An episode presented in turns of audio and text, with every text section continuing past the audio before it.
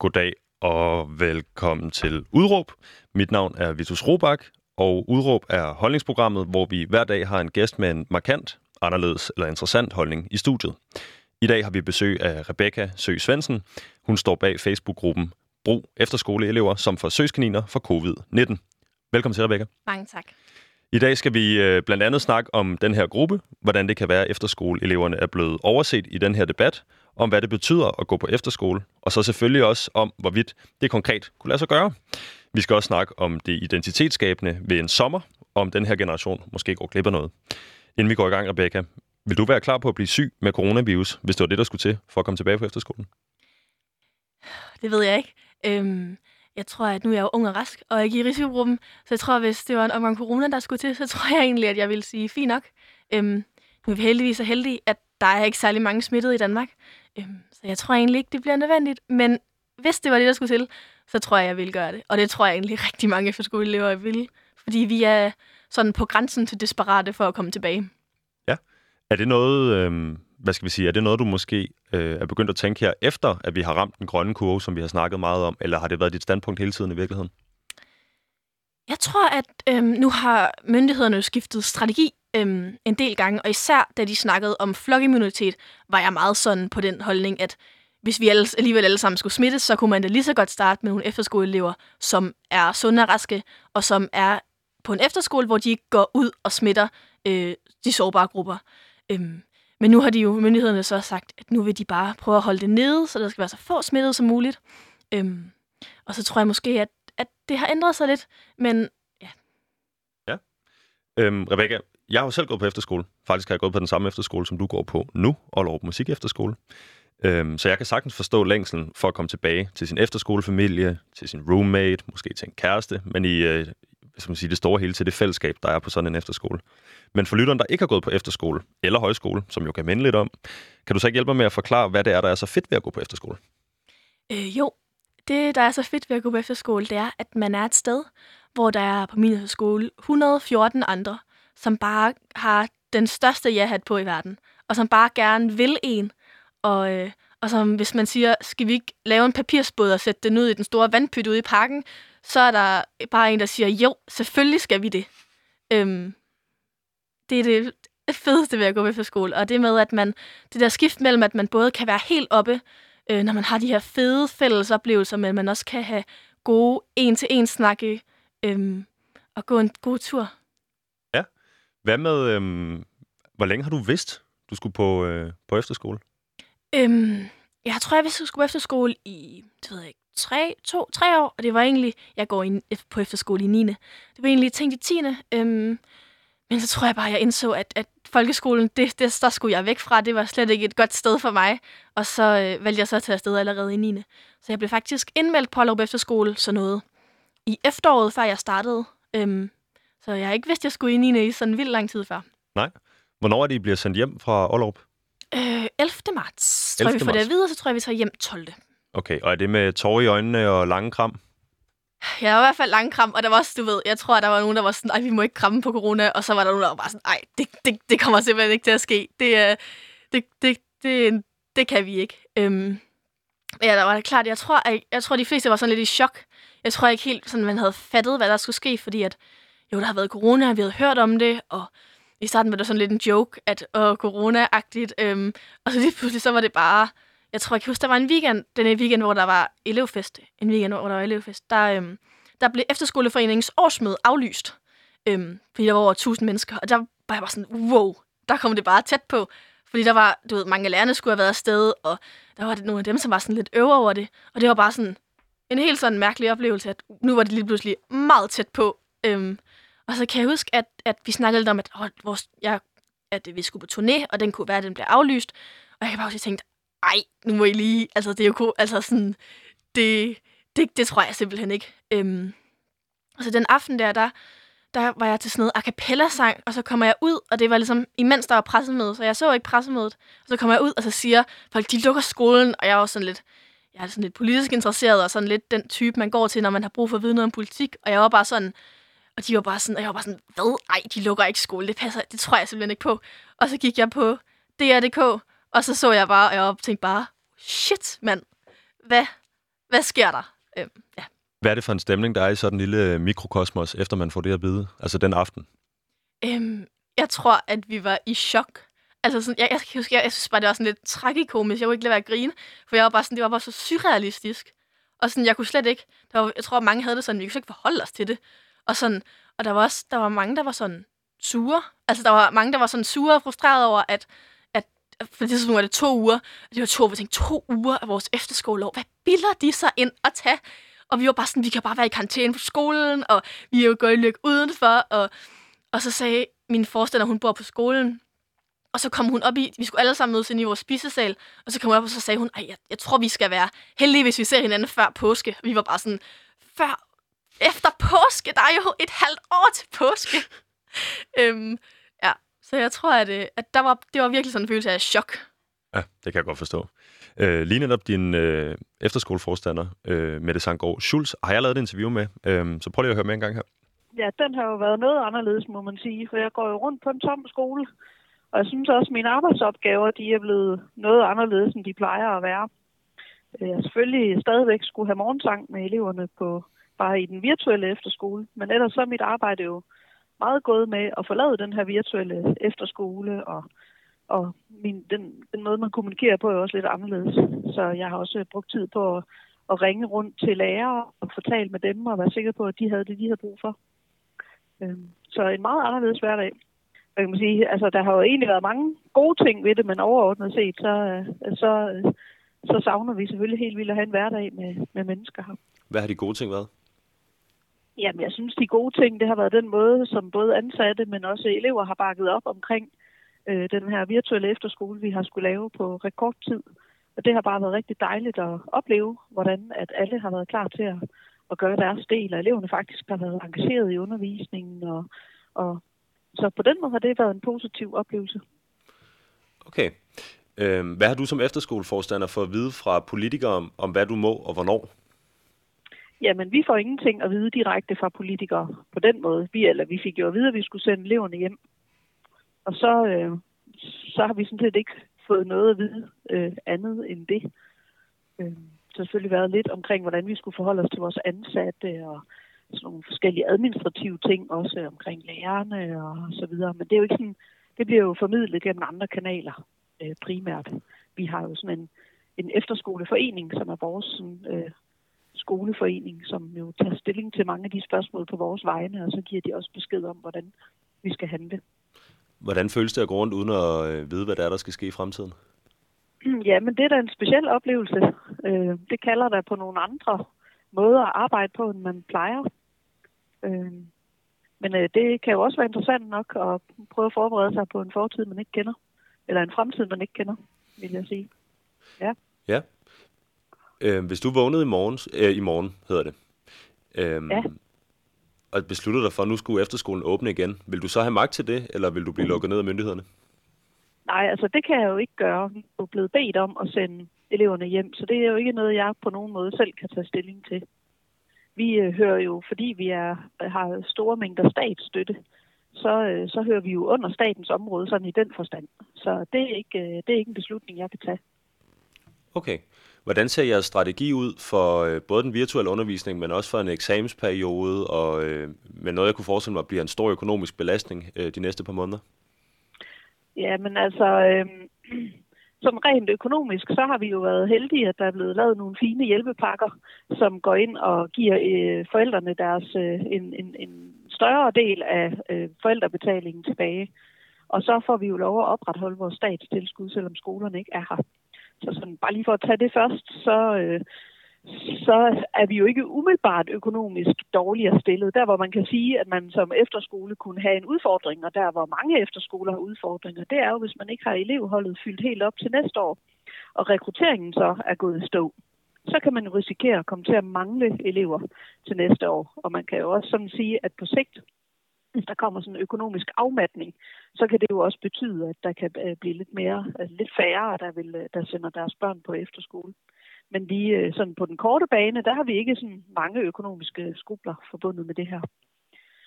Og så har vores strategi med den virtuelle efterskole jo været at dels kunne gennemføre en ordentlig undervisning, så eleverne kan lære noget og få udbytte af det, men jo også at tage vores sådan, fællesskabsværdier og det andet arbejde, vi var i gang med at prøve i så høj grad som muligt, at tage det med videre ind i den virtuelle efterskole, sådan så at, øh, at, øh, at eleverne oplever hverdagen også her som, som, som meningsfyldt, at der, at der foregår noget, og der foregår noget sammen med nogen også. Øh, så det har, det, det er sådan set, hvad det, det har gået ud på, og det har gået ud på også at få etableret en hverdag så hurtigt som muligt, med nogle rutiner og ja, rytmer, øh, ligesom at der ville have været øh, på skolen. Og så øh, som tiden går, og der går længere og længere tid, så, øh, så er det selvfølgelig vigtigt at kigge på, om det, vi laver, det også stadigvæk giver mening for eleverne, om der skal variation til, om der skal nye ting til. Så jævnligt så, så evaluerer vi, og vi har haft sådan en evaluering med eleverne også, og så, øh, og så prøver vi at, at lægge lidt til og sådan øh, ændre lidt i det. Og sådan på den boglige front, så øh, har vi jo fået elev, øh, at vide, at eleven ikke skal til afgangsprøver. Så derfor har vi jo så haft mulighed for at prøve at tilrettelægge undervisningen på en lidt anden måde. Og jeg vil sige, at strategien er at prøve at sørge for, at det er meningsfyldt. Øh, at man har mulighed for at lære noget, man har brug for øh, sidenhen, og noget, som det giver mening at være, at være sammen om. Nu står I jo øh, i en situation, hvor du er forstander på en musikefterskole. Ja. Øh, og jeg kan forestille mig, at det selvfølgelig kan være svært at have bandundervisning, men får øh, eleverne individuel undervisning på deres instrumenter øh, online? Ja, ja, det gør de. Langt, langt, langt de fleste får deres individuelle undervisning via øh, FaceTime eller Google Meet eller Zoom eller hvad øh, de forskellige lærere nu bruger. Øh, og der har faktisk også været bandundervisning. Men det er lidt sværere at spille sammen over de her videokonferencer, så det har mere været noget med at lære noget, som man så kan til, når man øh, mødes. Lige nu så øh, er eleverne, de havde et større projekt i efteråret, der hed Musik og Lyrik, hvor de har lavet lavet dansksproget musik, øh, øh, tekster og lavet musik til. Og det er blevet indspillet allerede inden eleverne øh, blev sendt hjem. Og nu er de så i gang med ude i de grupper at lave nogle musikvideoer til. Og så har vi lige nu også gang i, i et projekt med vores fælleskor, hvor eleverne sender hver deres lydfil ind og hver deres billedfil ind, og så er det meningen, at der kommer en, en øh, fælleskor øh, øh, musikindspilning og video, som så jo er lavet ude i, i alle elevernes stuer. Så vi prøver at arbejde med musikken, så den også kan blive en del af den hverdag her. Men at det er da klart der, vi har den største udfordring i at lave noget, som rent faktisk virker. Hvad med øh, forslaget om at bruge øh, efterskoleelever som forsøgskaniner? Er, er det noget, du vil være med til som øh, efterskoleforstander i et eller andet omfang? Jamen altså, jeg vil jo være med til det, som sundhedsmyndighederne de vil være med til. Øh, og jeg kan da godt, nu kom, tror navnet der kom jo fordi, at der var nogen, der syntes, da man sendte de små børn ud, at uh, uha, skulle de nu være forsøgskaniner, var der nogen, der mente. Og det, det tror jeg, efterskoleelevernes svar var, at det, det tør vi godt være. Og, øh, og jeg tænker da, at når man kan lave åbne vuggestuer og børnehaver og, og grundskolen op, så vil vi selvfølgelig også kunne lave efterskole i en eller anden form, som vi godt kunne stå inden for, også sådan sundhedsmæssigt, uden at jeg ved, om man skulle kalde det forsøgskaniner. det, det, det vil ikke være mit ord, men, øh, men vi er jo alle sammen i Danmark lige nu som del af et lidt større eksperiment her. Og så må vi jo hver især gøre vores for at løse de opgaver, vi nu skal, og på de måder, som vi nu bliver bedt om. Og øh, som sagt, det var øh, Mette Sangård Schulz, forstander på Ollerup Musikefterskole på Sydfyn. Hvordan er det at høre med det her, Rebecca? Får du dig til at savne efterskolen? Ja, jeg savner det med det. Mette, hun øhm, holder sådan nogle morgensamlinger, hvor hun snakker om filosofi. Og dem, det er sådan lidt, det kan det godt være sådan lidt, lidt når man sådan klokken 8 om morgenen, og så spørger Mette, i dag skal vi snakke om, hvad meningen med livet er. Og man sidder og tænker, øh, okay. Øhm, og, og sådan, selvom at, øh, at i øjeblikket kan man godt tænke, wow, det her det er fandme, det er virkelig træls. Så, øh, så savner jeg det. Og det er sjovt, fordi at man begynder bare at savne de mest basale ting, når man er væk fra efterskolen. Hun øh, nævner det her med øh, forsøgskaniner, var måske ikke lige det ord, hun vil bruge. Øh, jeg tænker, der er en grund til, at jeg har valgt at bruge det ord. Øh, ja, det var egentlig som øh, pendant, eller som modsvar til den gruppe, der hedder øh, Vores Mit Barn skal ikke bruges som forsøgskaniner til covid-19, øh, som var sådan en forældregruppe, som blev startet, øh, fordi der var nogen, der mente, at hvorfor skulle de der 0. til 5. og de der de små børn øhm, ud først, og at det var det bare, så skulle man, så mente de, at Kåre Møllebak og Søren Brostrøm ville bruge dem øhm, som forsøgskaniner i det der, i sådan, se, uha, hvad sker der, når man lukker folk ud i samfundet og smider de hinanden helt vildt, og, øhm, og jeg, det mener jeg, jeg tror ikke, de er, det er det, der er tænkt med det. Øhm, jeg tror, det er, jeg er ret overbevist om, det er økonomisk, at de små børn skal i skole, så deres forældre kan være mere produktive på deres arbejde. Øhm, men det bliver ligesom lavet for sådan en, for jeg synes bare, at den, jeg tror, at den gruppe har, havde 40.000 medlemmer, da jeg, da jeg startede min Facebook-gruppe. Og jeg sad bare og tænkte, det er simpelthen det mest, det er virkelig åndssvagt, at vi har 40.000 forældre her, som synes, at det er det mest forfærdelige, at deres børn skal i skole igen. Og så har vi 30.000 elever og forældre, som vil gøre alting for at komme tilbage på deres efterskoler. Og gerne vil være forsøgskaniner, forestiller jeg mig. Ja, præcis. Altså sådan, jeg tror lige nu, altså jeg tror, det var vi også dengang, men nu er vi i hvert fald på et punkt, hvor at folk vil gøre næsten hvad som helst for at komme tilbage igen. Øhm, og så er jeg meget enig med det i, at forsøgskaniner er sådan lidt negativt klingende ord. Øhm, men, men jeg tror bare, det er pointen i, at vi vil virkelig gøre virkelig meget for at komme tilbage igen. Ja, og det her med forsøgskaniner og i hvilken grad øh, man kunne folde den her strategi ud, det vender vi selvfølgelig tilbage til. Men noget andet, jeg bider mærke i, som Mette siger, det er det her med øh, den virtuelle undervisning. Ja. Øhm, du er dog på et instrument. Hvad er det for et instrument, du er på Lov Efterskole med? Jeg spiller blokfløjte. Og hvordan er det at modtage virtuel undervisning på en blokfløjte? Øhm, jeg synes faktisk, det fungerer ret godt. Jeg har øh, individuel undervisning en gang om ugen med min blokfløjtelærer Lisbeth, og det synes jeg egentlig fungerer virkelig godt. Jeg spiller noget.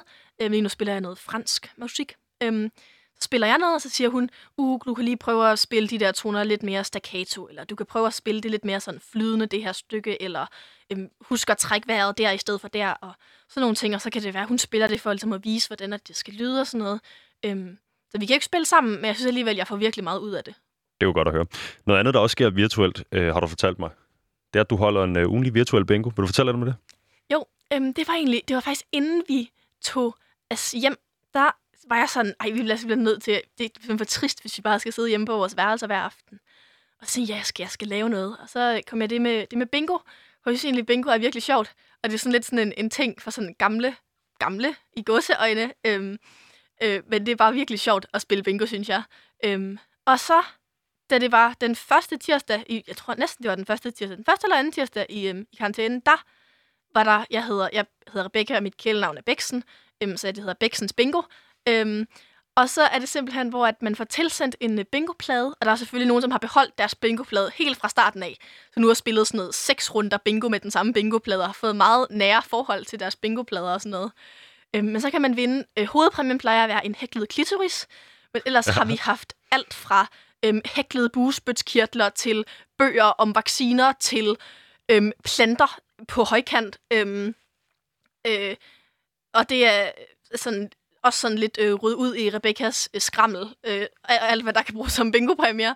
Øhm, og så er det noget med nogle hatte, jeg skifter, og det er bare rigtig sjovt. Ja. Det lyder skønt og efterskoleagtigt, og i øvrigt miljøvenligt, og rydde ud i dit eget øh, skrammel, ja. og ikke gå ud og købe nyt. Øhm, Rebecca, I blev sendt hjem i starten af foråret. Og øh, for os, der har gået på efterskole, så ved man jo godt, at når man har gennemlevet øh, til tider den her lidt øh, grå og kedelige vinter, øh, og har brugt hele efteråret for inden på at bygge relationer op, så er det ligesom i foråret, at øh, det hele kulminerer. Hvordan føles det at være boet inde i København, øh, når man kunne sidde og spille blokfløjte i det sydfynske? Åh, oh, det, er, det er svært. Øhm, det er jo den der sådan lidt, den, sådan, den der sådan, der er sådan en, der er sådan en følelse af, at der er noget, der ikke er blevet forløst. Der er sådan en, sådan en, øhm, det er sådan en vi, ligesom, vi bygger ligesom op til noget nu. Øhm, og det der med, at, sådan, at, at hver gang solen skinner, så, ligger, så, så tænker jeg bare på, at lige nu kunne jeg sidde ude på en græsplæne og holde strikkeklub. Øhm, altså sådan, og, og det er bare mega, det er mega svært at vide, at, at, at lige nu, så, så går jeg glip af rigtig meget. Øhm, men samtidig så er det jo også bare sådan en, ja, det nytter jo ikke noget, vi alle sammen er deprimerede, når vi kommer ud fra det her. Så vi bliver jo også bare nødt til at være positive og huske på, at, at, at der også er gode ting, ligesom med det, og siger, at der er også gode ting ved det, og, og sådan, så det, det, det tror jeg, vi, det gør, gør, jeg, gør jeg i hvert fald rigtig meget ud af. At huske på det positive, men selvfølgelig er det da virkelig, virkelig svært ikke at kunne være på og lov efterskole. Ja. Hvad hvis I ikke kommer tilbage? Hvad vil det betyde for dig? Åh, oh, jeg tror, jeg vil blive øh, helt ufattelig ked af det. Og jeg tror, at, at jo, vi været i gang med et efterskoleophold øh, i otte måneder, da vi tog hjem cirka. Øh, og, og det er ligesom et forløb i det efterskoleår. Det er ligesom også det, sådan, man starter noget, og så er det ligesom sådan, man udvikler sig, og man får nye relationer, og man sådan, du ved, opbygger noget, og man udvikler sig virkelig, virkelig meget. Og det der med sådan, sådan meget bræt at få sådan stoppet den der udvikling. Øhm, og så tror jeg faktisk, det, det kommer til at have sådan nogle lidt store i gåseøjne konsekvenser for os, hvis vi ikke får det afsluttet. For det er så vigtigt, at vi kommer tilbage og får sagt tak for det her, og tak for, at I var så gode, da der var corona, og wow, det var hårdt, men, men vi klarede det sammen, og, og sådan... Og, og hvis vi ikke kommer tilbage, så tror jeg bare, der kommer til at være sådan en, du ved, noget uforløst. Eller det kommer bare til at blive så underligt, for det er som om, vi er bare sådan, bare sådan antiklimaks. Fordi vi har bare bygget op til sådan den her store afslutning, og alle siger, uh, foråret er det bedste, og solen skinner, og man er gode venner, og så, altså, nu sidder vi indenfor og har morgensamling på, på, på Zoom. Altså sådan, der er bare noget sådan meget sådan antiklimatisk ved det. Det kan jeg sagtens forstå. Øhm, som det ser ud nu, så kommer der måske øh, noget ny information til omkring den 10. maj. Øh, og øh, hvis vi skal se helt realistisk på det, er det jo en mulighed, at I måske enten ikke kommer tilbage, eller får en meget kort periode til sidst. Øh, vil du gerne bytte en meget kort periode for at få noget afklaring? Er det i virkeligheden ikke enormt stressende at sidde her og ikke vide, hvad der skal ske? Jo, jeg tror jeg også, det er noget af det værste, det med der hele tiden. Det hele tiden, så uha, nu, nu snakker de om mig, så er der et lille smule håb. Ej, det, det synes Kåre Møller var en dårlig idé, så er der ikke noget håb.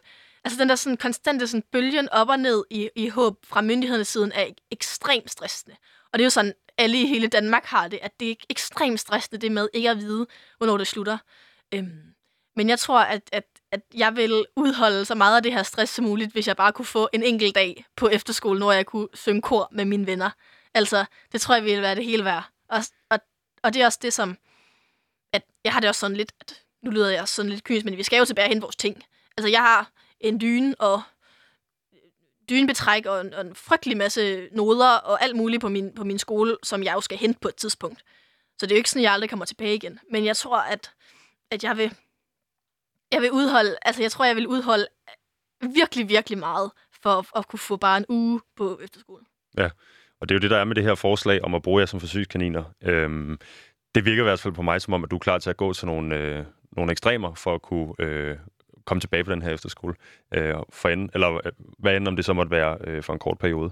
Øhm, vi skal til at snakke lidt om det her med, øh, med Facebook-gruppen. Og øh, du har jo fået øh, enormt meget traction på den her Facebook-gruppe på enormt kort tid. 9.000 medlemmer på, hvad der må i dag må være 14 dage, tror jeg. Øh, men omkring, øh, da I starter det her, øh, den her Facebook-gruppe, og den vokser til at starte med, øh, så kommer Morten Østergaard fra Radikale Venstre med en udmelding omkring efterskolerne, og hvordan det står til. Øh, det er en af de sidste udmeldinger, vi nærmest har fået fra politikere for en uges tid siden. Ja. Øh, det vil jeg godt lige spille for dig her. De unge mennesker på efterskolerne er helt knust. Jeg føler simpelthen sådan med, at jeg ved, øh, øh, bare for at kigge i min øh, mailbox, at øh, der, var, øh, der var rigtig mange af jer, øh, som havde håbet, at det var nu, det var jeres tur. Grunden til, at I gerne vil tilbage, er jo, at I gerne vil være sammen med jeres kammerater igen. Og det er jo i det konkrete det modsatte af at holde social afstand. Derfor er bekymringen altså dels, at man vil bringe nogle mennesker tæt sammen, øh, og dermed øge smitterisikoen konkret, og dels også vil svække den generelle øh, disciplin, i, vi alle sammen har været så gode til at udvise i forhold til de her anvisninger. Så er spørgsmålet jo, og det er der, vi kommer til det med håbet. Jamen, hvad så med næste fase, som vi regner med skal starte her øh, omkring 10. maj, og som vi nu skal diskutere? Kunne det være, at efterskole- og højskoleelever så lige kunne nå tilbage og, og afslutte? Øh, og der gør vi jo nu det, vi kigger sektor for sektor, restriktion for restriktion. Hvad skal egentlig være, hvilke betingelser skal egentlig være opfyldt, for at man kan sige, at det er sundhedsmæssigt forsvarligt? Og kan man, som vi har gjort med daginstitutioner og skoler, lægge nogle restriktioner ned, der gør, at det bliver sikrere og mere sundhedsmæssigt forsvarligt øh, at tage skridt til at åbne for eksempel en efterskole. Øh, og øh, jeg har talt med øh, formanden for Efterskoleforeningen i dag, været i kontakt med Højskoleforeningen og fortalt dem, at, at det er jo den dialog, der nu må gå i gang, og så må vi se. Øh, det er ingen garanti for, at det heller bliver jeres tur øh, den 10. maj, men det er en garanti for, at det har vores store bevågenhed, og at øh, og der nu bliver kigget på, er det muligt på nogen måde, og vil det være forsvarligt. Men vil jeg bare sige til alle, som et tal med vers i dag, at hvis vi begynder at slække på disciplinen i forhold til den sociale afstand, så skal man i hvert fald ikke øh, smile overbærende til de efterskoleelever, man har gående øh, hjemme på matriklen, fordi forudsætningen for, at vi tager nye skridt øh, i maj, er jo, at vi her i april bliver ved med at holde afstand og holde håndhygiejne og de her ting. Nu får øh, efterskolen en, en, en lille reprimande her til sidst, Morten Østergaard. Men hvad tænker du om det, du hører her på politisk hånd? Øhm, jeg tænker, at, at han siger noget meget sjovt. Jeg tror, jeg kan ikke helt huske formuleringen, men han siger noget i retning af, at, at efterskole er jo det modsatte af social afstand. Øhm, og jeg tænker bare, altså sådan, altså der er jo ikke nogen efterskoleelever, lærere eller forstander, der regner med, at vi kommer tilbage til massekram og, og sidde meget tæt, ma- rigtig, altså sådan, sidde mange på lille plads. Altså sådan, det er der jo ingen, der regner med. Vi regner med at komme tilbage til en efterskole, hvor vi ikke må kramme, hvor at, øh, med utrolig meget sprit og vask hænder, og hvor at rigtig meget kommer til at foregå udendørs, og der kommer til at være et hav af restriktioner, og det er vi også klar på. Altså, sådan, det har jeg også snakket med, det har Mette også sagt, men det er også mange, men det har sagt, altså, altså, jeg tror nærmest, det er lige meget, hvad de siger. Hvis de siger, vi må kun sove et på hver, et, en person på hver værelse, så løser vi det. Altså, jeg tror, nu skal jeg ikke tale for efterskoleforstandere, men der er så meget vilje for, at vi skal tilbage igen, at jeg tror nærmest, de vil gøre hvad som helst for, at det kommer til at ske. Ja. Og jeg vil sige til øh, nogle nye lyttere, der skulle være stillet ind på kanalen, at øh, du lytter til Udråb. Mit navn er Vitus Robak, og med mig i studiet i dag har jeg Rebecca Søg Svendsen. Hun er medstifter af Facebook-gruppen Brug Efterskoleelever som forsøgskaniner for covid-19. Øh, og det er jo derfor, du er i studiet i dag, blandt andet Rebecca. Øh, som vi har nævnt før, så har gruppen vokset sig til næsten 9.000 medlemmer på under to uger, og den er blevet omtalt både i medier og politikere. Øhm, er I kommet tættere på målet om at få øh, brugt efterskoleelever som forsøgskaniner? Jeg tror ikke, målet er at bruge som forsøgskaniner. Målet er, at vi skal tilbage igen. Øhm, og hvis det, vi skal være forsøgskaniner, er en, en, en vej til det, så fint med det. Men jeg tror, at, at målet er, at vi skal tilbage igen. Og jeg tror, at vi er tæt, tættere på. Altså sådan, øh, jeg ved, at der er blevet nedsat sådan en, øh, en gruppe, hvor at sundhedsmyndighederne og efterskoleforeninger er i direkte kontakt. Og det er jo mega godt. Øhm, og, og jeg, altså, jeg tror, vi er tættere på. Plus, at, at man kunne jo se, at de her der efterskolerne var rigtig meget op i debatten om genåbningen. Der, samt, det var samtidig med frisørerne, da de forhandlede om den lille ekstra udvidelse til fase 1. At der var nærmest alle partierne var med på, hvis det var sundhedsmæssigt forsvarligt, så ja. Og det ligger, øhm, jeg tror, det ligger højt på mange af partiernes prioriteringsliste, det håber jeg i hvert fald, og at vi bliver i hvert fald ved med, det er også derfor, vi bliver ved med at skrive mails og presse, fordi at det, efterskole og højskolerne skal ligge øverst på den prioriteringsliste. Ja, I arbejder med et uh, tidsbegrænset år. Det er netop derfor, jeg tænker, at uh, I meget gerne vil uh, til gode ses, når uh, der skal åbnes igen. Ikke? Uh, Rebecca, jeg bliver jo enormt interesseret i at høre, uh, du er blot 16 år og går i 9. klasse på en efterskole. Hvordan, uh, hvordan er det, det her starter? Altså med gruppen? Ja, med gruppen. Øhm, det starter med, at øh, jeg skrev et debatindlæg før påske, som var øh, sådan en, øh, en øh, vi vil gerne tilbage nu, vi kan godt finde ud af det. Øh, vi er ikke engang blevet nævnt i, uh, på noget pressemøde med det Frederiksen på et tidspunkt, var vi ikke blevet nævnt. Um, og det blev trygt i Politikens Skoleliv, og blev senere um, trygt i politikken, eller bragt på politikens hjemmeside. Um, og det fik mange kommentarer, og mange, der mente, jeg var egoistisk og dum, og det, det blev delt en masse. Um, og så var der en anden efterskoleelev, der hed Axel, som skrev til mig og spurgte, om vi ikke skulle starte en Facebook-gruppe, for eksempel at få lidt mere fokus og sådan, skabe sådan et forum, både for sådan debat om, hvordan vi kunne åbne igen, øhm, og også sådan øh, om også sådan for at skabe sådan en, hvor at man kan lægge noget et post, man har skrevet debatlæg, og så kan det som et forum for deling, så vi kan få nogle flere ting sådan ud til flere mennesker. Øhm, og så, det var lige omkring der, hvor at, at, øh, at det var det der med den der Facebook-gruppe med, vores børn skal ikke bruges som fødskiner for covid-19. Og ja, så synes jeg bare, at det var rigtig sjovt. Øhm, det var sådan lidt, jeg tænkte, at, at, nogle, altså sådan, at uh, humor, det er, det er altså en god måde til at skabe lidt opmærksomhed. Også nogle gange, når man skriver noget sådan lidt provokerende. øhm, plus, at det var, som jeg har sagt før, den der sådan frustration over, at vi har 40.000 mennesker her, som bare, som bare synes, det er verdens dårligste idé, at de små børn skal afsted. Og så har vi 30.000 efterskoleelever, som bare altså vil gøre alting for at komme afsted. Og den sådan, den sådan, jeg, kunne bare, jeg synes bare, det var så ulogisk. Og jeg var bare så frustreret over, at, at det var sådan, det var endt. Ja. Øhm, og så siger du, øh, lidt humor er aldrig dårligt for at få sit budskab frem. Øh, men jeg tænker også, at bag den her øh, sådan rimelig øh, voldsomme øh, titel, der ligger en eller anden form for en, øh, en plan eller en strategi. Øh, hvordan vil du folde det her ud, hvis altså det stod til dig? Øh, hvad er det for nogle øh, faser, vi skal igennem, øh, hvis, hvis det er Rebecca Svendsen, der får lov at åbne efterskolesystemet igen? Hvor starter vi? Øhm, altså, hvis jeg skulle åbne efterskolesystemet igen, så tænker jeg, at vi skal tilbage hurtigst muligt, øhm, selvfølgelig. Øhm, med restriktioner, med håndvask, med afstand, med udendørsundervisning, med, hvis det er nødvendigt, sove i telte-agtigt. øhm, så tænker, har jeg også sådan en idé om, at, at det kan give mening at åbne nogle af de der specialefterskoler først. Altså ordblinde efterskoler og efterskoler for unge med diagnoser. At, at det, dem tror jeg, de har det ekstra, ekstra svært. Øhm, så dem synes jeg i hvert fald, man godt kan tænke i at åbne først. Øhm, og så er der jo også noget med det med, at, at det må alt andet lige være en større smitterisiko på en stor efterskole, som f.eks. Ore, hvor jeg tror, de har, jeg ved ikke, 1000 elever, end på en efterskole som Aalborg, hvor der er 115. At, at der, må, der må være noget der.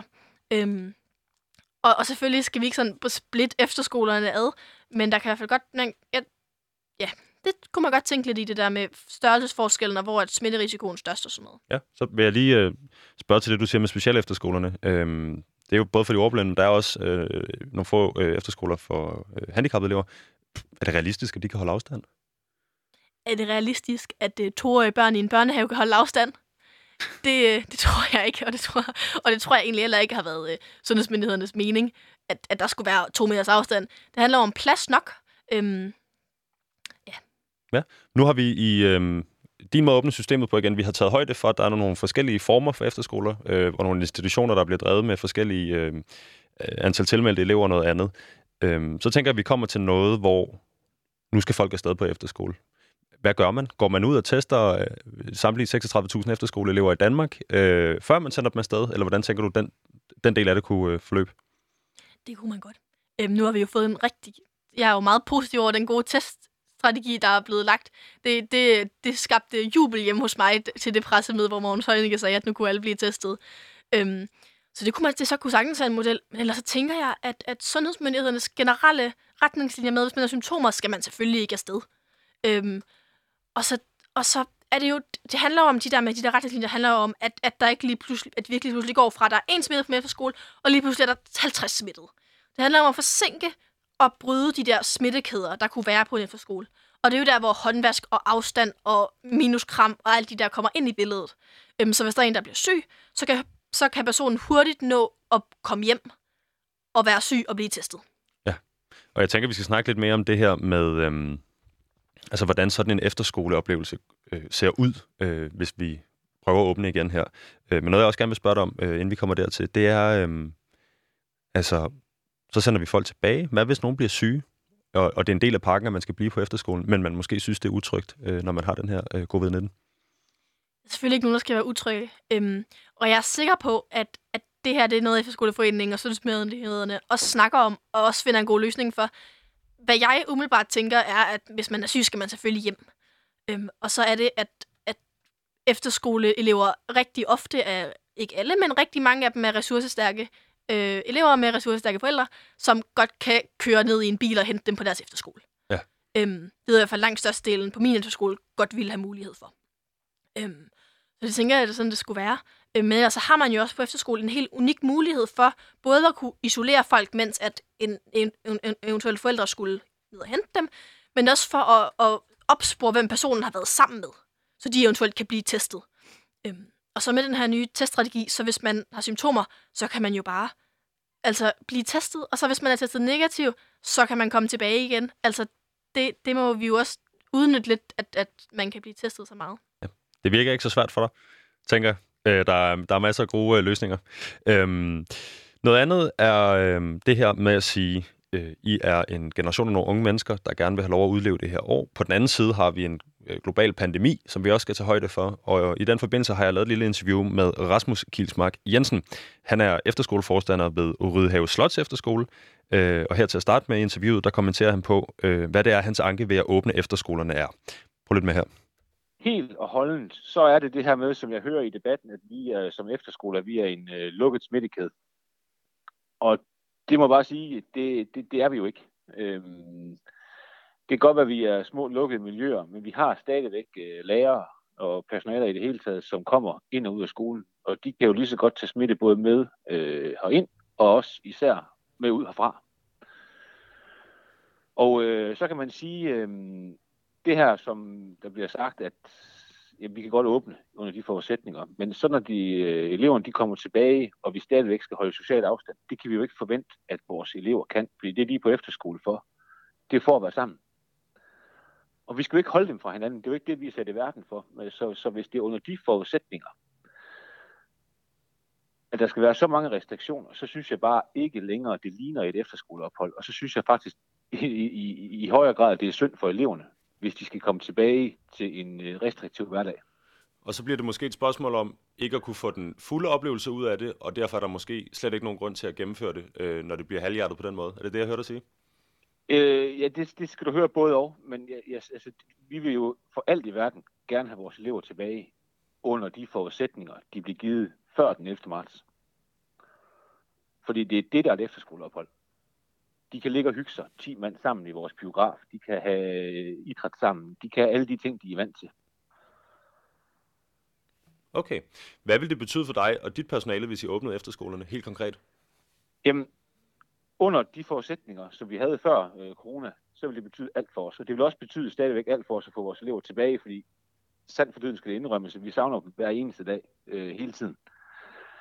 Øhm, det der så er med det, som jeg sidder her på min øh, forstanderpind øh, og kigger på øh, sådan øh, ovenfra og ned, det er, hvis øh, vi skal efterleve en masse restriktioner, så bliver mit personale jo heller ikke øh, efterskolepersonale længere, så får de mere øh, karakter sådan øh, af politimænd. Fordi hvis vi skal sørge for, at de holder afstand, jamen så skal vi jo stort set nærmest konstant flå dem fra hinanden, hvis de ser, at de øh, er sammen. Og, og det tror jeg ikke, at mit personale vil synes er særlig sjovt. Er I en efterskole, der kører med øhm, små værelser eller store huse? Og øh, forestiller du dig i en øh, situation, hvor I måske kunne få lov at åbne igen, at man skulle lave øh, karantæneramte huse, så hvis nogen blev syge, så kunne de øh, øh, afgrænses på, øh, på ligesom, øh, et lukket område på efterskolen? Jamen, jeg er så heldig herude med mig, at øh, vores område på efterskolen er jo på størrelse med en lille landsby. Øh, vi, har, øh, vi har mulighed for at lave karantænehus. Ja, det har vi der skal også være nogen, der skal holde opsyn med dem selvfølgelig, hvis, de, øh, hvis vi kommer så langt. Og øh, jeg har også et helt slot, så jeg kan sagtens lave enkeltværk til eleverne. Jeg får et problem med toiletforhold. Øhm, og, og det er jo så, hvad det er. Men, men vi, vi, vi kan godt i, i det tilfælde øh, isolere dem så meget, som vi overhovedet kan. Okay. Øhm, nu bliver der jo i øh, debatten, øh, jo længere væk vi kommer fra 11. marts, snakket om, at virusen øh, ikke går hårdt ud over unge mennesker, og i særdeleshed børn. Øhm, ja. Men skulle man åbne efterskolerne igen, så er det jo ikke kun øh, efterskoleeleverne, der skal være indstillet på måske at blive syge med corona. Vil du i yderste konsekvens lade dig smitte med covid-19, for at dine elever kunne færdiggøre deres efterskoleophold? Jeg vil da godt, men, øh, men jeg synes ikke kun, det handler om mig. Jeg synes ikke kun, det handler om øh, unge mennesker. Jeg har jo også øh, personale, som har øh, familier. Jeg har en, øh, jeg snakker lige med min viceforstander. Han har en øh, bedstemor, han ikke må besøge, fordi hun har kol. Jeg har selv gamle forældre. Alle mine elever, de har også bedste forældre. Så man kan sige, jeg kan ikke tage ansvar for, øh, altså jeg kan jo blive nødt til at tvinge personalet til at lade sig udsætte for covid-19. Og sige, I skal komme. Og det er jo der, vi står. Og man kan så sige, øh, jeg kan jo også tvinge eleverne til at blive udsat for covid-19. Og må de så godt tage hjem på weekend? Må de besøge deres øh, bedsteforældre? Må de se deres søskende? Må de, øh, ja, altså i det hele taget, må de komme ud herfra? Og i så fald, jeg har en lærer, der bliver øh, syg, må vedkommende så tage hjem? Eller må de overhovedet komme her? Må jeg komme her? Jeg, jeg synes, at der, der er for mange uafklarede spørgsmål i det her som ikke går på, altså som går på praktik. Altså, hvad, hvad gør vi helt konkret? Så var det bedre, at man siger, okay, vi øh, åbner efterskolerne, men så åbner vi efterskolerne. Så er vi åbne. Så er vi sammen, som vi plejer. Fordi så får de det fede efterskoleophold, som de har fortjent. Det er jo nu her, det bliver sjovt. De behøver ikke gå udenfor længere i øh, vintertøj. De kan være sammen øh, på vores øh, lækre uden øh, om arealer og nyde, at øh, tingene bliver øh, grønt, skoven springer ud, og det hele det er bare flot. Det står knivskarpt herude lige nu, og jeg ville da ønske, at der var liv og glade dage. Og det er jo det, jeg synes, de fortjener. Rebecca, noget af det Rasmus siger her, er jo, at øh, på hans efterskole kunne man øh, måske sagtens lave nogle situationer, hvor øh, man kunne spære folk med øh, sygdom inden, eller man kunne ligesom omgå den her praktik. Men der er meget af det, han mener, der ikke er styr på, og for mange ubesvarede spørgsmål. Øh, jeg tænker, du har alle svarene i et eller andet forstand. Øh, er det ikke bare, øh, at nogen øh, tager fat i dig, og de andre øh, engagerede efterskoleelever inde på Facebook-gruppen og sætter sig ned og får styr på det?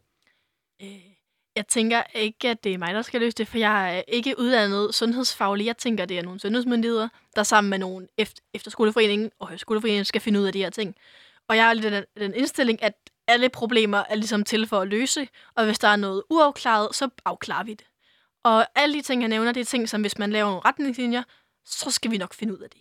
Øhm, ja. ja. Noget andet, han siger, det er det her med, at han meget nødigt vil se sin egen lærer blive til politimand på efterskolen. At øh, når unge mennesker samler på den her måde, øh, og har nogle specifikke forventninger til, hvad et efterskoleår skulle kunne, også i forhold til at være sammen fysisk, give hinanden krammer og kysse på en kæreste osv., så, så så han meget nødigt, at, at hele lærerstaben blev sådan en slags øh, altså politimandsstab. Hvad tænker du om det? Jeg tænker, at hele præmissen er, er lidt skæv, fordi at, at jeg, jeg tror sådan ikke på det, der han siger med, at vi ikke kan holde os fra hinanden. Vi er jo altså 15-16 år gamle unge, som, som godt kan finde ud af at, at følge nogle simple retningslinjer. Øhm, og det tror jeg faktisk på, at vi godt kan. Og så noget andet, han siger, som jeg så også er meget uenig med, det er, at han siger, at, at det er jo ikke et rigtigt efterskoleår, når man ikke må kramme og ligge i bunker og sidde i biografen sammen. Og jeg tænker bare, jamen altså, det er i hvert fald heller ikke et rigtigt efterskoleår at sidde herhjemme og kigge på sin skærm. Og jeg tænker, at det er i hvert fald mere efterskoleagtigt at sidde to meter fra hinanden på en græsplæne og snakke sammen, end det her er. Og, og vi ved godt, at vi ikke får den fulde efterskoleoplevelse.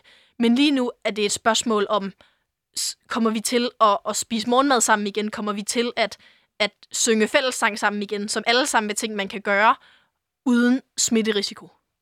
Ja, øh, og lige netop det her med, om øh, man får en lille smule af noget, der minder om et efterskoleophold, eller får ingenting. Ja, det får mig til at tænke på, at øh, eksamenerne er jo faktisk blevet aflyst. Øh, så hvad er det i virkeligheden, du tænker, der er vigtigheden af at komme tilbage til den efterskole, når nu ikke der er nogen altså, praktisk grund til det? Øhm, det er, at vi får afsluttet det, vi har startet, og vi får lov til at sige farvel til hinanden, og får lov til at, at mærke det, vi har opbygget sammen. For det er jo sådan, en efterskole er sådan hele vinteren og efteråret, og øh, det, den tid, den bruger man sådan på at opbygge relationer tager rigtig lang tid, og man alle skal sådan finde sin plads i fællesskabet, og det er også hårdt nogle gange, og, og det tager virkelig lang tid. Det tager næsten hele vinteren efteråret, og det er lidt mørkt, og folk bliver lidt triste, og man kommer ikke så meget udenfor. Og så er det foråret er der, hvor at, at nu bliver det godt. Og nu kan, vi, nu kan vi mærke, at det, vi har opbygget her, det er noget virkelig vigtigt og noget virkelig stærkt. Øhm, og det er så vigtigt, at vi får lov til at få den der følelse igen. Også selvom, at, at vi ikke kommer til at kramme og ligge i bunker, og det er jeg mega ked af. Men det er der jo ikke noget at gøre ved, for det kan vi ikke. Det er der ingen, der kan gøre noget ved. Men, men bare det, at vi får lov til at komme tilbage og synge sammen, uden at der er tre sekunder delay på, fordi det er på Zoom, altså, det, det er virkelig, virkelig vigtigt. Ja, og det forstår jeg sagtens.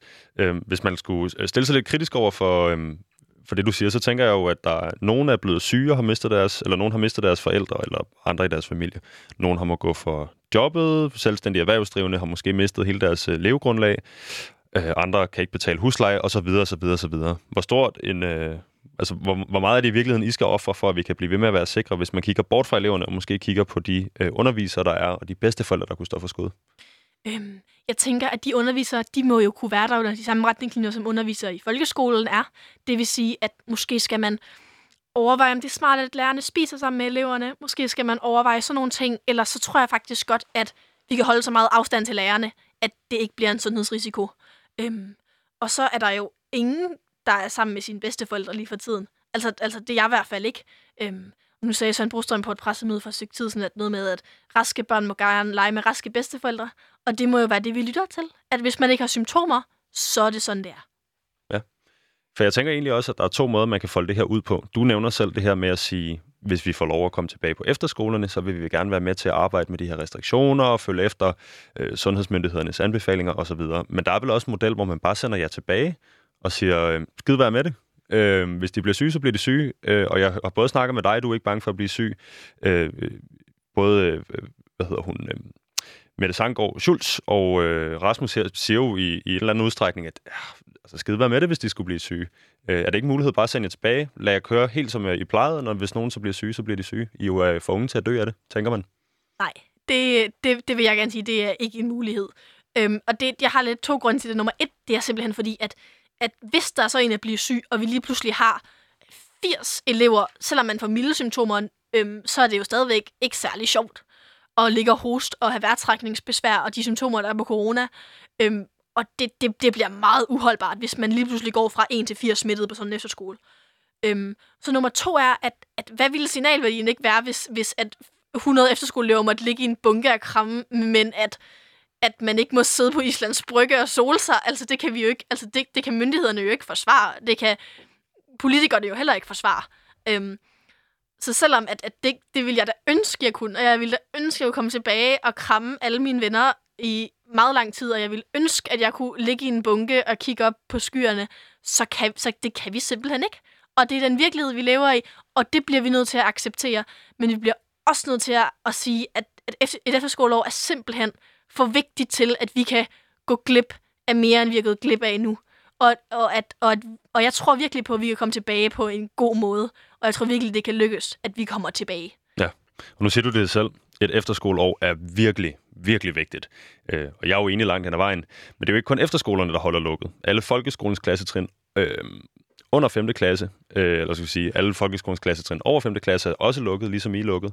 Øh, vi står med en hel generation af unge mennesker, der ikke kan udleve de her drømme, man går og har i løbet af hele vinteren, som skal forløses i løbet af foråret og sommeren osv. Hvad betyder det for dig, at du går glip af foråret og måske hele sommeren? Det betyder virkelig meget. Jeg synes, at øhm, lige nu virker tanken om, at jeg skal i gymnasiet ved sommerferien øh, meget uoverskuelig. Øhm, og, og jeg kan slet ikke sådan, altså sådan, jeg ved ikke, lige nu er jeg i sådan en stadie, hvor jeg kan sådan tænke, det ved jeg ikke, sådan tre dage frem i tiden -agtigt, og jeg, nogen spørger mig sådan, hvad skal du i næste weekend? Så er jeg sådan, øh, det, det er meget lang tid frem i tiden at forholde sig til. Øhm, men jeg tror, at, at for mig betyder det i hvert fald, at, at, at der er bare sådan så meget uforløst. Der er bare så meget, som er sådan, som er sådan, skulle vi ikke det alligevel? Og, og det er bare så mærkeligt. Ja. Øh, I forhold til det her med, at det jo er dig og Axel, som begge to er unge mennesker, der står bag den her Facebook-gruppe, så har jeg tænkt, kan vide, øh, kan vide blandt lærerstaben på de her efterskoler? Er det, er det kun eleverne, der ved det her, eller er lærerne også klar til, til det? Og hvad er i virkeligheden vigtigheden af et efterskoleophold? Og i den forbindelse har jeg lavet et interview med Kasper Grant. Han er efterskolelærer ved Tirstrup Idræts Efterskole, øh, og han fortæller sådan fra lærernes synspunkt, hvad det er, der er det vigtige ved et efterskoleophold. Kommer her. Ja, det kan du tro. Øh, jamen jeg sidder jo som, som efterskolelærer i alt det her, og, og, og tænker selvfølgelig, at det er jo utrolig træls situation, vi står i. Øh, både som samfund og øh, for os alle sammen, men, men jeg har jo lidt de her efterskolebriller på, og, øh, og selvom jeg jo sagtens kan se, at der selvfølgelig er rigtig, rigtig, rigtig mange grupper, som er rigtig hårdt ramt, og også grupper, der er hårdere ramt, så må man jo stadigvæk også bare tage udgangspunkt i ens eget perspektiv. Og jeg følte ligesom, at de her efterskoleelever og de her forældre, jeg kunne læse, jeg følte den her frustration, jeg kunne næsten mærke den igennem skærmen, jeg kunne næsten føle deres, deres frustration, og så fik jeg ligesom lyst til sådan at, at lidt være den, den voksne stemme i det her, og prøve at ligesom forklare hvad, ud fra en efterskolelærer, hvad, hvad det Prøv at sætte ord på, hvordan jeg føler, og hvad det er, jeg fornemmer, at forældrene og, og eleverne føler. Øhm, fordi man skal aldrig tage fejl af, at også efterskolelærer, vi har jo, vi står jo i samme båd som de her forældre og som de her elever, fordi vi føler virkelig deres smerte, vi kan jo vi kan simpelthen mærke deres sorg, og vi, vi ønsker jo lige så meget som dem, at det her det kan lykkes.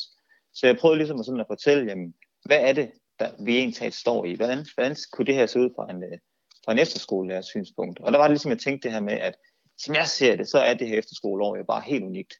Der er ikke rigtig nogen andre lande i verden, tror jeg, der har den samme tradition på efterskole, som vi har. Jeg ser det som om, at der er for det første mange elever, der har, der har set frem til det her år i rigtig, rigtig lang tid. Det er ikke bare noget, man går og glæder sig til et år. For mange der er det måske 3-4 år, hvor man går og glæder sig til det her, der skal blive kulminationen på det her ungdomsliv. Det her, hvor man virkelig skal ud og prøve sig selv af, og man virkelig skal, skal afprøve og skal udvikle og skal danne sig som menneske.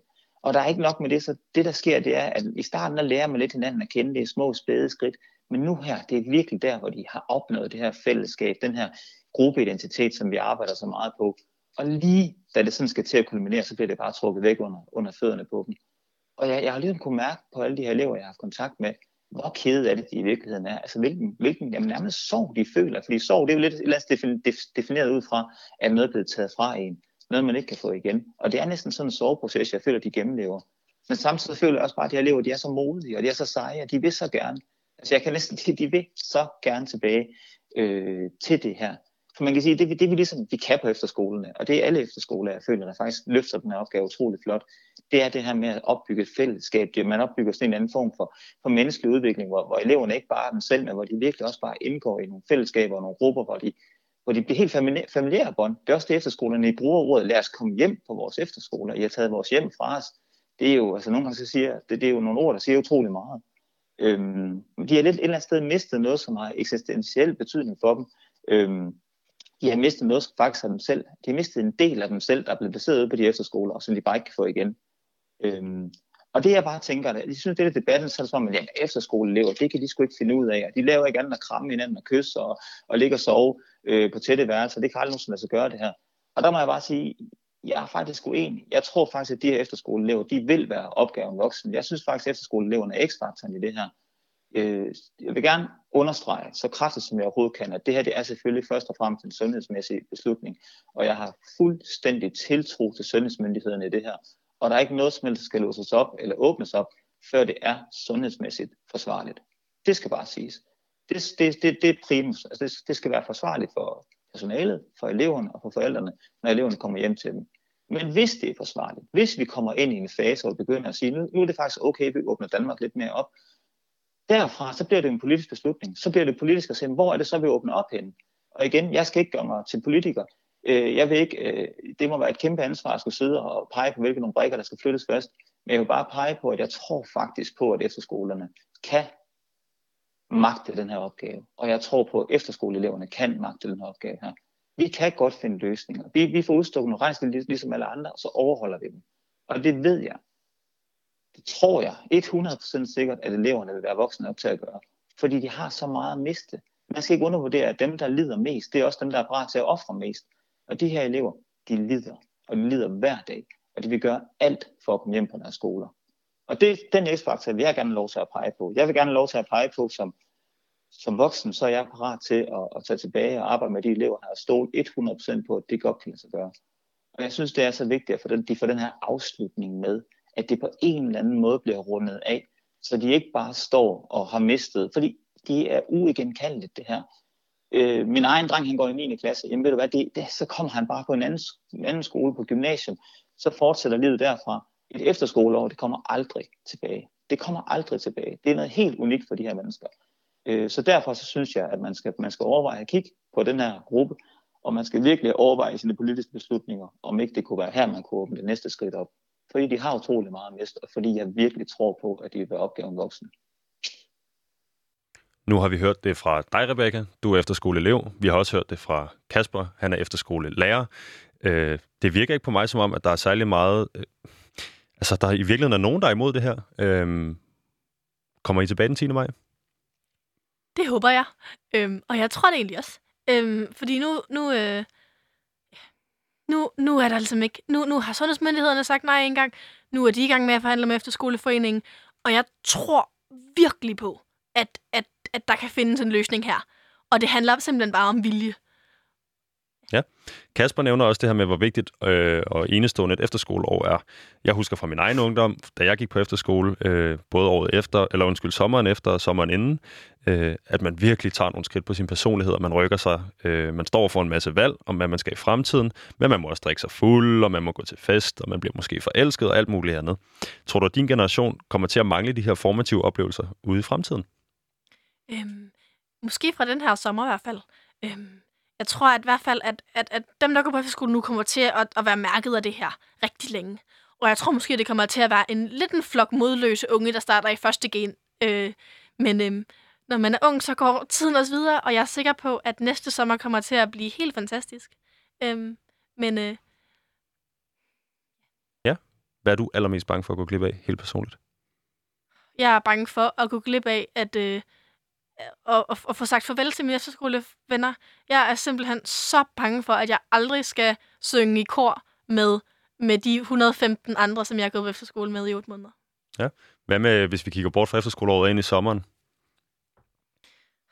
Jamen, jeg tror bare, jeg, jeg er bare bange for, at, at, at, at jeg bare skal sidde indenfor og lave ingenting, og jeg er bange for at gå glip af at, at være social, og jeg har, sådan, jeg har jo lært så meget på efterskole om at være social, og, og hvordan jeg er som menneske, og, og ikke at kunne sådan bruge det i praktik er mega frustrerende. Og, og det tror jeg virkelig, jeg er bange for at gå glip af. Det kan jeg godt forstå. Rebecca, nu er klokken ved at være et så småt. Jeg vil sige mange tak, fordi du kom i dag. Ja. Øh, og så vil jeg sige, at dagens program det var produceret af Rakkerpark Productions, og dagens producer var Thor Arnbjørn.